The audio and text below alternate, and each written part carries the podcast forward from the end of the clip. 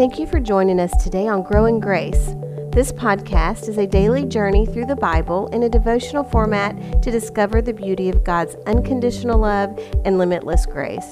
From the Old Testament to the New, from the historical books to the Gospels, from the prophets to the epistles, we will search for the true central figure of the Bible, Jesus Christ. Now, for today's devotional, here's your host, Jonathan Carver. Is there anything worse than seeing a child that continues to have a pacifier in their mouth or maybe has still has a diaper at age five um, or that is still really behaving far beneath their literal and physical age as most of you know, I'm a missionary in Haiti, and I pastor a church here. I teach school, and um, and upon my visits back to the states, sometimes I become disconnected with the liberal mindset of of, of the United States from time to time.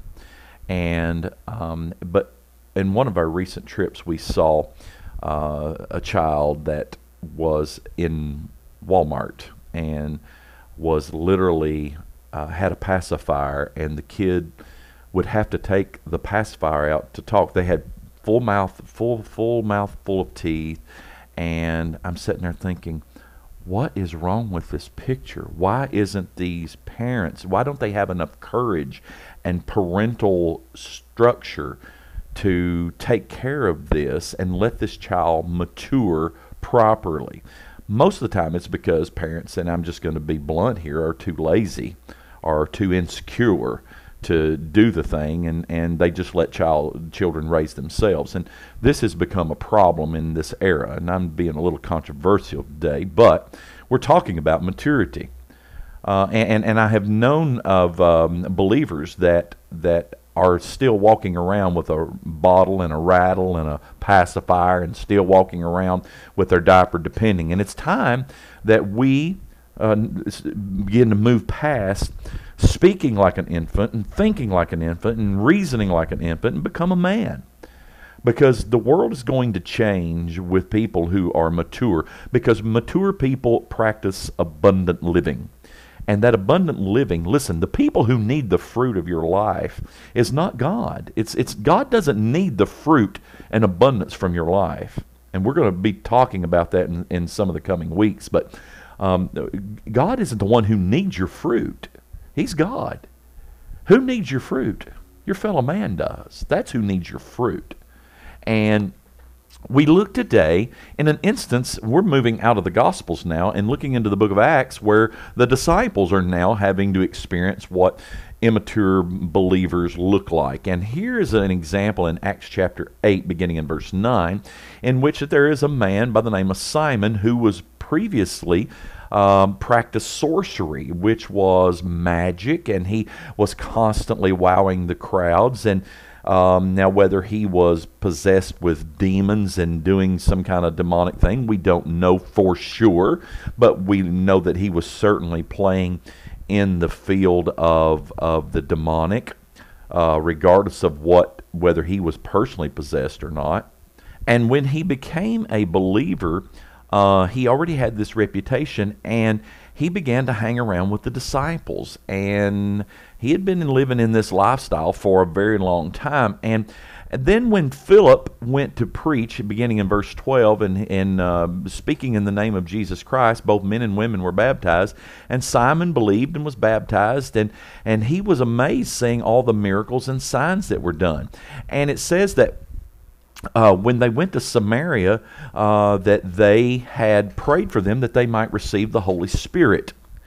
And because at this time their doctrine wasn't perfect, but they understood that the coming of the Holy Spirit in the upper room was pretty was accompanied by miracles, and uh, the Holy Spirit coming and living in people was pretty significant during this period of time. And so when they when they had um, when they had laid hands on them, it says that they received the Holy Spirit. And Simon saw this with this laying on of hands, and he says.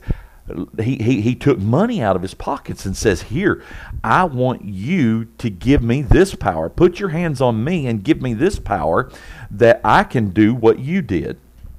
And Peter jumps up and says, Your money perish with you because you think the gift of God can be purchased with money.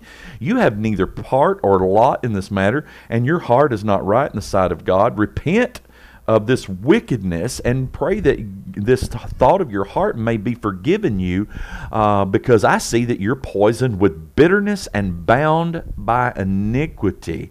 And, uh, and, and now Peter was tough on Simon in this particular case and rightfully so, to correct his doctrine. Now, we live in a society today where you have to be so careful with people these days because people's feelings get so hurt so easily. And it's it's unfortunate. But when you see an error like Simon did, he needed to be rebuked sharply, and the scripture teaches us to do this. And he's and, and then Simon though responded quite well. He says he says pray oh uh, pray for me that none of these things will happen to me. And he was forgiven. What happened here? You saw a man whose lifestyle was associated with the supernatural, but did not understand what the real kingdom supernatural flow looked like. And because of this, he just assumed that it worked the same way his former life did. And as a result of this, he fell into sin. And it's important that we in the kingdom understand that a part of the maturity process, we're going to get our hands dirty when we deal with people and their issues from their previous life. They're going to bring a lot of habits and they're going to bring a lot of things into, into the church that are often going to be noisy, ugly, and difficult. But we're going to have to deal with them and we're going to have to gently remove the pacifiers and the baby rattles and the diapers, and we're going to have to teach them how to go potty. And that's how we help one another grow in grace. See you tomorrow.